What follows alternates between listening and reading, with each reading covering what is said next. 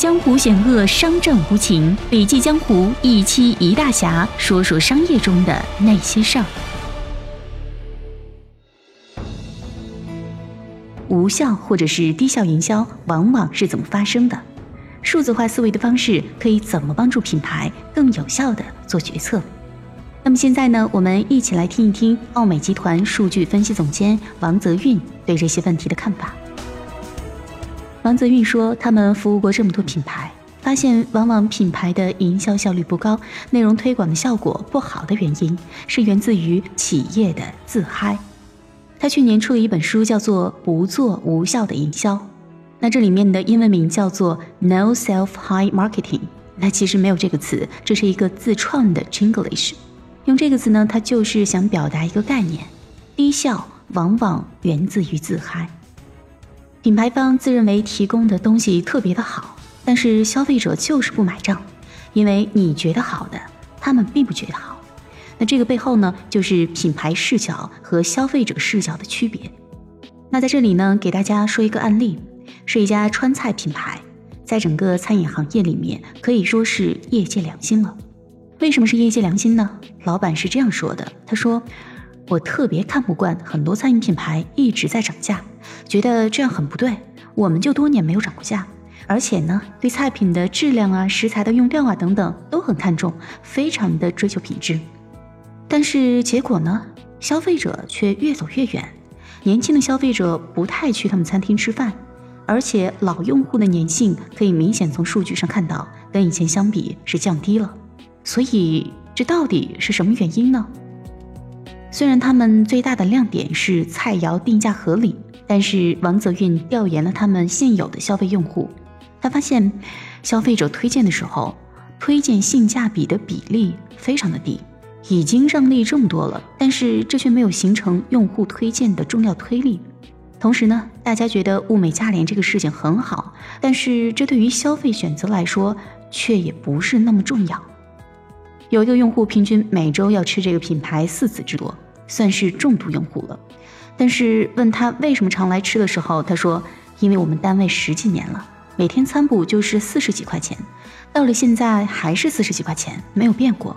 我们公司在王府井，在这附近用这个餐补的价格能够吃到好的，只有这一家。”另一个消费者表示很为品牌担忧，一方面从私心来讲，并不希望它涨价。但是另一方面，觉得企业这样下去很可能会死掉吧，利润太低了。重要的是，如果请朋友吃饭的话，一定不会选择这家。原因是什么呢？首先环境一般，然后一结账的话，人均五十，朋友就会觉得你这也太不够意思了吧？我跑这么远一趟跟你一起吃饭，你这么抠门儿。所以呢，他们通过调研发现。消费者外出就餐选择就餐地点的重要因素呢？第一个是口味，这是刚需。那除了口味之外，最最重要的选项就是环境氛围了。尤其是年轻的消费者，九零后甚至很多人是为了话题。那我可以坐车很长时间去一家餐厅，他们需要满足我很多务虚的东西，比如说创意餐厅、主题餐厅。而作为这家客单价很低的企业。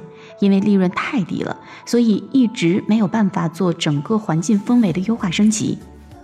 做客户访谈的时候，有人说：“我确实不满，他们家的桌布看起来像五年前的，空调还在滴水，整个餐具的摆放以及餐具的质量没有审美的愉悦感。”所以我们可以看到，对外出就餐这件事情，站在消费者的角度和站在品牌方的角度，大家看到的是不一样的事情。